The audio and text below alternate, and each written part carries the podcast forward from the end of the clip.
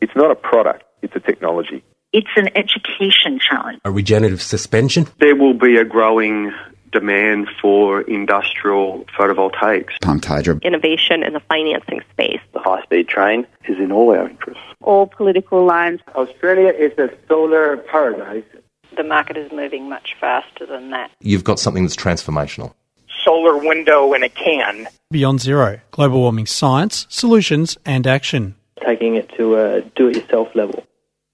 Hello, and welcome to another edition of the Beyond Zero Show, recorded in the studios of 3CR Melbourne, syndicated around Australia on the Community Radio Network, and podcast on the internet at bze.org.au and 3cr.org.au, and of course, whatever your favourite podcasting app is. And don't forget, you can follow us also on Twitter with the at BZE Tech Show tag. My name's Michael Steinel. I'm joined today by my co hosts Kay Wenigal and Natalie Brooknell. Hello, Kay and Natalie. Hello. Hello, how are you? Good.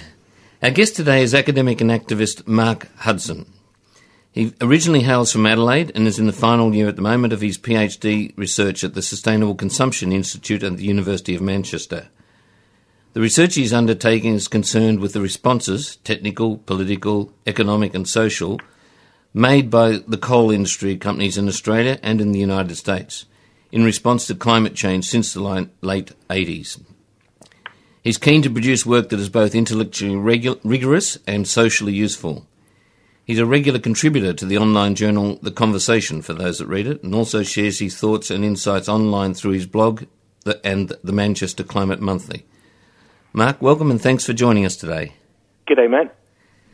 So, Mark, in a previous life, you worked as a physiotherapist in the National Health Service in the UK. How'd I did. I, be... I, taught people how to walk on artificial legs. well, maybe, Ooh, I think I need one of those. uh, yes, yes, we've got Kay back, who's just been hobbling around crutches for the last three weeks. So, do how did you end up? tells you, Kay. What's that? Do what your physio tells you to do. okay, thanks for that advice. what brought you to your PhD in the coal industry then, Mark?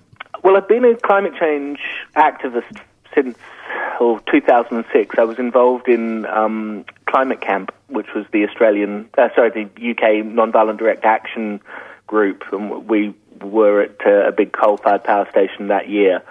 Um, and I'd been aware of and concerned about climate change since the 80s because I was here in Australia back when the first wave came. Um, and then the opportunity came up to study at uh, the University of Manchester, and you know, I grabbed it with both hands. Mark, it's Natalie here. So, Hello, Natalie.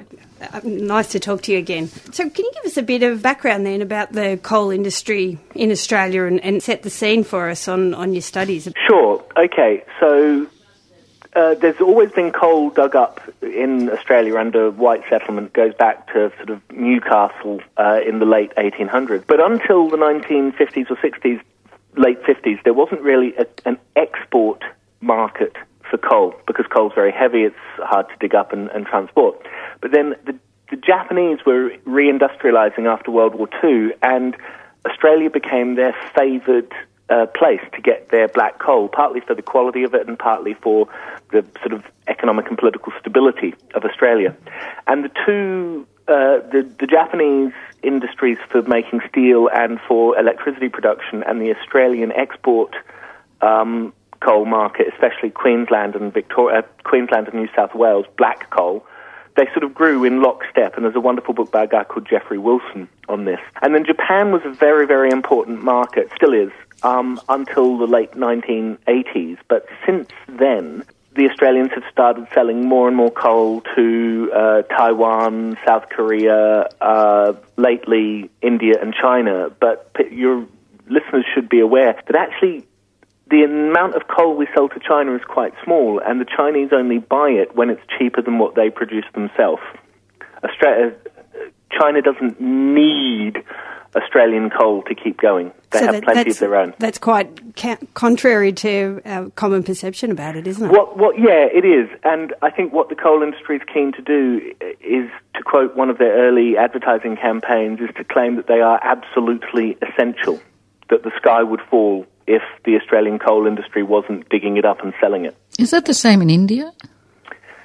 I'm not an expert on India at all. I um, think India does produce some of its own coal. Oh, no, no, no. It, yeah, absolutely. India produces a lot of its own coal, but there are all sorts of bottlenecks and problems um, with production there, and lots of environmental um, campaigns by people living in, in towns and villages near the coal. So um, there, there's a lot of resistance to in, within India to the domestic production of coal. Mm-hmm. But I'm not an expert on India by any stretch. But it's, I mean, the, fact is, as you just pointed out, that um, the Chinese don't need our coal as much as we think they do, and possibly India doesn't either because they do produce their own coal. And all around the world. People are, or governments are looking at um, looking closely at renewables. Uh, which, because, I mean, partly because renewables don't come with nearly as many or any health consequences in terms of air quality. Mm. So in China, uh, and, and obviously we've just had in Delhi the smog, but in China, it's a major, major concern for the Chinese Communist Party because people don't like their one and only child getting asthma and um, suffering. And the Chinese government really needs to make sure that the air is clean, otherwise, they've got a bit of a middle class rebellion on their hands. Mm. Yep. Um, Mark, your research, as Mike mentioned in the introduction, includes the response technical, political, economic, and social Mhm. made by the coal industry companies in Australia Yep. and, uh, and in the United States. How do you go about the task of investigating the strategic responses of the Australian coal industry to climate change? It's very hard to get interviews with active coal industry people, and I've not succeeded in that. And so, what you're doing is you're looking at things like the annual reports, the press releases, uh, secondary uh, memoirs of, of politicians and uh, business people, uh, and building timelines of what happened when. Uh, lobbying is notoriously hard to study because it happens behind closed doors. What's been interesting of late is that the behind closed doors stuff is still going on, but since about 2007-8, it's been supplemented with very, very visible and vigorous advertising campaigns uh, because they lost control of, of being able to keep the issue of climate change in a box. Um, so it's a mix of uh, newspaper report, looking at the the statements of the coal companies, looking at their newspaper adverts, looking at memoirs, things like that. So, what have those investigations yielded so far, Mark? What, what have you found out, and um, what sort of outcomes are we looking at from these studies? From my studies, oh, there'll be some articles in um, in peer-reviewed journals behind paywalls, but there'll also be blog posts and things under conversation. Sorry to be cynical.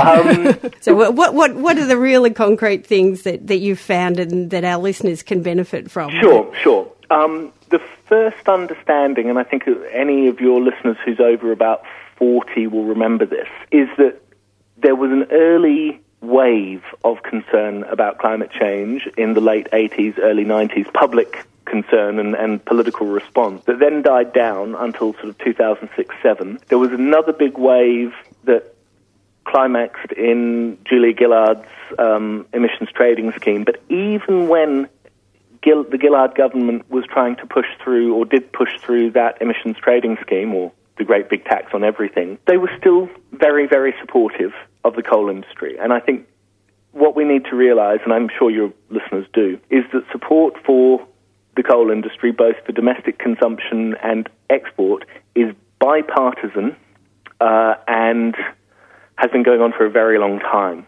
Then the other thing to look at is the technological response. Um, carbon capture and storage is the main one. Um, I could go on for hours about the, the idea of clean coal because it predates carbon capture and storage. One of the arguments that the coal industry uses is that Australian coal, the black coal, is low in sulfur and, and low in other sort of byproducts.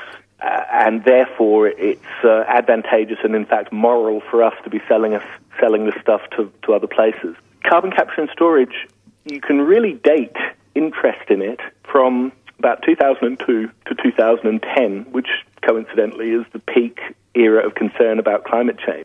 And since then, there's really actually very little interest and push for turning carbon capture and storage into something that, that might become real. It, it's still on the drawing board, more or less. Um, the other thing that I'd say is that the environmental organisations, big and small, have been unable to get the politicians to make any big promises, and then even more severely, to get the politicians to keep their promises.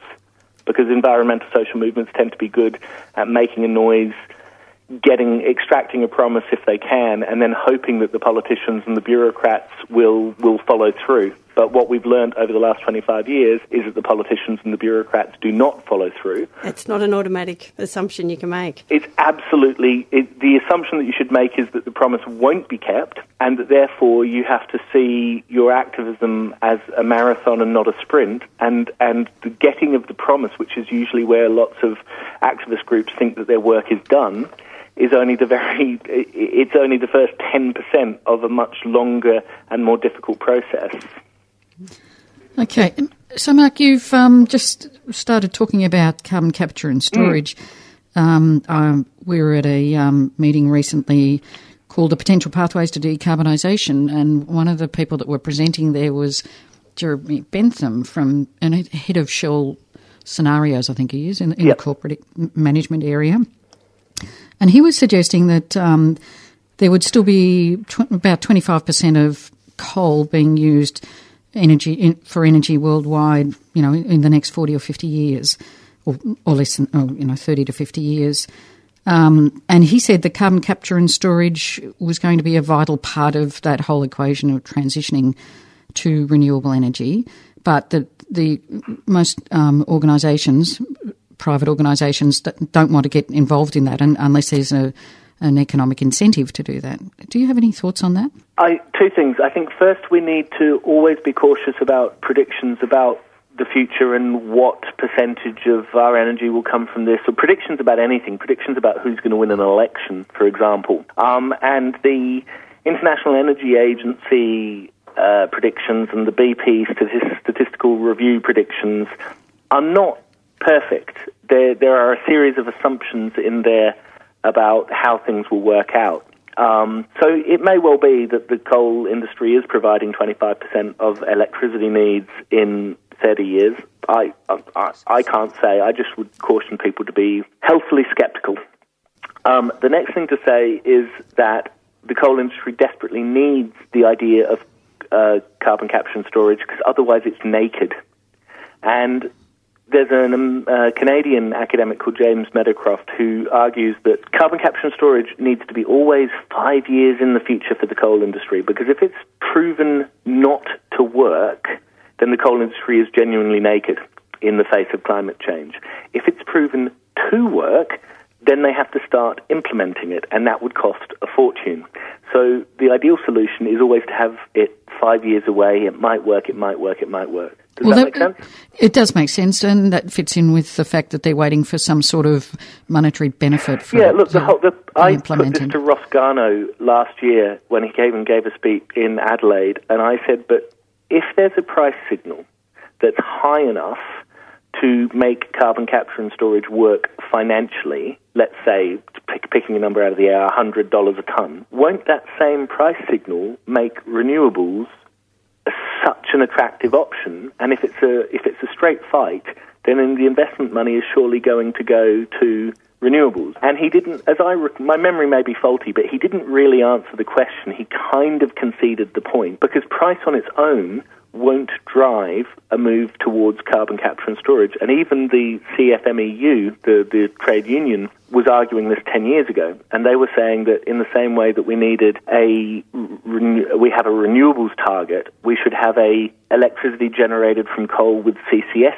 target. And now they lost that battle with the, within the Rudd government in 2008 because the Rudd government was also dealing with the global financial crisis and because some of the big companies uh, didn't come on board with the CFMEU's attempt to get that through.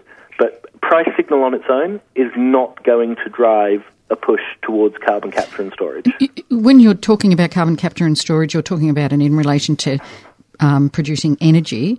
But if you're talking about carbon capture and storage in terms of uh, industry, for instance, you know, the steel industry. Yeah, steel or cement or whatever. Yep. Yeah. Yep. Then that's another story, isn't it? Yeah, but it's a much smaller story, and it's kind of irrelevant to the big picture. Um, the idea the, it would it would only be relevant if you had been doing this 20 years ago, and then you could take the technological, financial, regulatory lessons that you learned by doing it with steel or cement or whatever, and then parlay them out into the larger energy system. But because the larger energy system model uh, no longer works, the CCS advocates have now sort of retreated to doing it for steel and cement and so forth in the hope of just keeping the show on the road, keeping people talking about CCS. You're listening to the Beyond Zero show on 3CR in Melbourne. This is Mark Hudson we're interviewing today. He's joining us from Adelaide. He's doing a PhD in sustainable consumption at the Sustainable Consumption Institute at the University of Manchester. Mark, just continuing with this um, uh, conference a session that Kay mentioned, the potential pathways to decarbonisation that was in Melbourne yesterday. Um, I think it's actually worth referring that to custom, uh, to to our listeners um, because it was by the um, Grattan Institute and it Yep. was recorded. And if they can get hold of it, I think they'll find it very interesting. It did have Professor Ross Garnaut there too, that you just mentioned, and, and Tony Wood. Um, and Sarah Bice, and it was a very interesting discussion. This Jeremy Bentham, the head of uh, Shell Scenarios, did address that problem. We were just talking about uh, about the need to continue using fossil fuels, and he said there's some things, such as um, airlines in particular, a good example, that you can't do any other way that we know of at the moment, so that you have to have the carbon capture and storage to, to compensate for that. You need that energy density of fuel. He, said the technology is simple and there now. All that's stopping them is a carbon price, and they've been screaming out for a carbon price, he said, since 2000. Um, because, okay, they can do a couple of sample plants, but to put the two to 3,000 plants in that we need, he says they need that driver. They- Did anyone talk to him about ZeroGen in uh, Queensland that fell over not because of a carbon price but because the geological structures didn't work? The distances between where you're generating the electricity near a city and where you're going to store it, hundreds and hundreds of miles.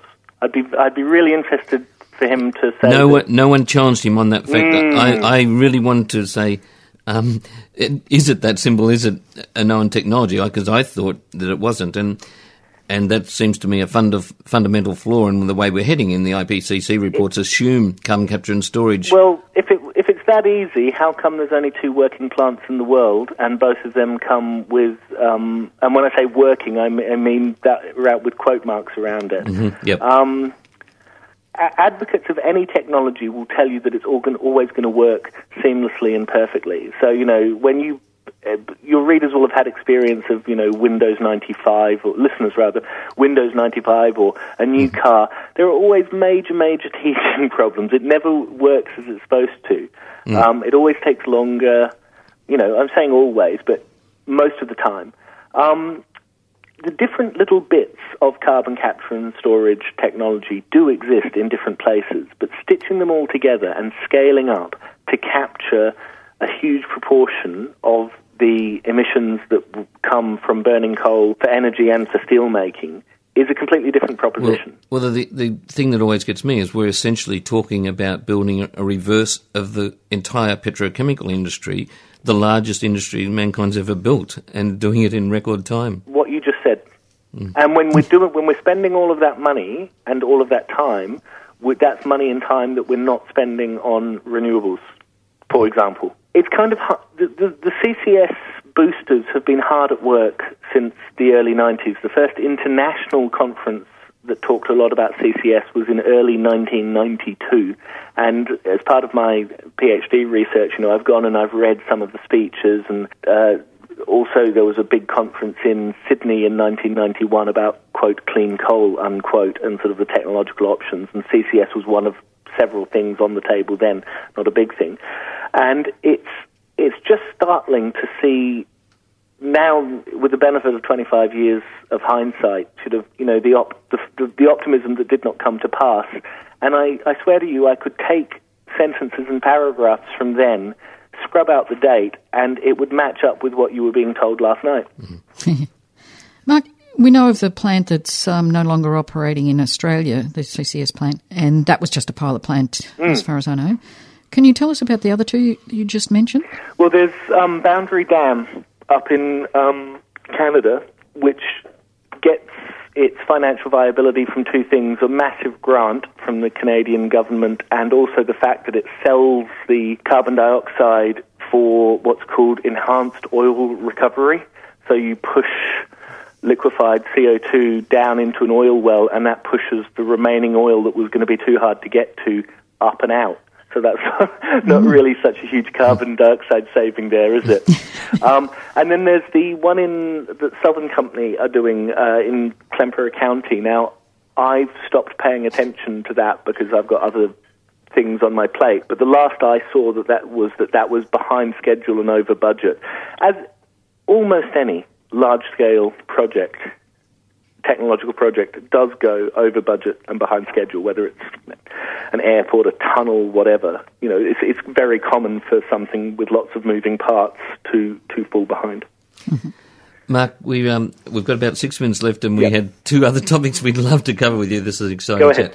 Um, so the Donald Trump ascendancy Yeah. in America. Um, you've you've just put out a conversation article. Talk to us about that, please. So it looks like Donald Trump will sabotage the international climate negotiations, probably not by pulling the US out altogether, but simply by sending the office junior um, with, who has no power to negotiate and not following through on domestic emissions reductions. And therefore, other countries will say, well, if the US isn't acting, why should we? And Australia would be prime candidates for that. On Well, that's what. I speculate, but it's only speculation because I don't know the future. So the last time that this happened, a US president just pulling out altogether was George W. Bush in March of 2001. He said, like, Kyoto's not in our interest. John Howard waited uh, 16 months, but then on Earth Day 2002, uh, he said, we're, we're not going to ratify Kyoto, even though Australia had been given the sweetest deal imaginable. As Naomi Klein said, Australia raising their finger to the rest of the world. Yeah, and, and my fear is that if and when Trump pulls out and the UNFCCC process decides into chaos, this will give encouragement to the right wing. I don't, like the term right wing, but the, the people within um, the Liberal Party and the National Party and within the coalition who either don't believe in climate change at all or think it's an overblown threat or think that it's real but it would uh, hurt the Australian economy to do anything. And, and you'll have another situation where Australia has made a promise but is under actually no pressure to keep it because everyone's beating up on the Americans. Meanwhile, Turnbull gets the um, kudos of having ratified. I think what's different between 2000 and now is that it's now a relatively large constituency in Australia of academics and business people alongside social movements who want stuff to happen and who won't fall back asleep the way that happened in, in the early 2000s. But on the flip side, you also have a re-energized climate denial lobby like, uh, you know, Malcolm Roberts. And I, I don't think Mm. anyone can really beat me up for calling Malcolm Roberts a climate denialist. He, No, he not at all. literally Oh, came be out with a report him. saying it's a hoax. It's, I think he, I think he blames the Chinese. Well, with the with the swing that's occurred in America, and it's also been shown to happen in Australia, it's been shown to happen in England, Europe. Yep. Those sort of climate deniers and that sort of action seems to be likely to continue to happen, doesn't it? Yeah, uh, when when you're scared, as people are, um, and about their jobs and their future, they retreat into relatively simple solutions, and and uh, it's going to get extremely interesting when people can no longer deny climate change and realise that it's imminent and enormous.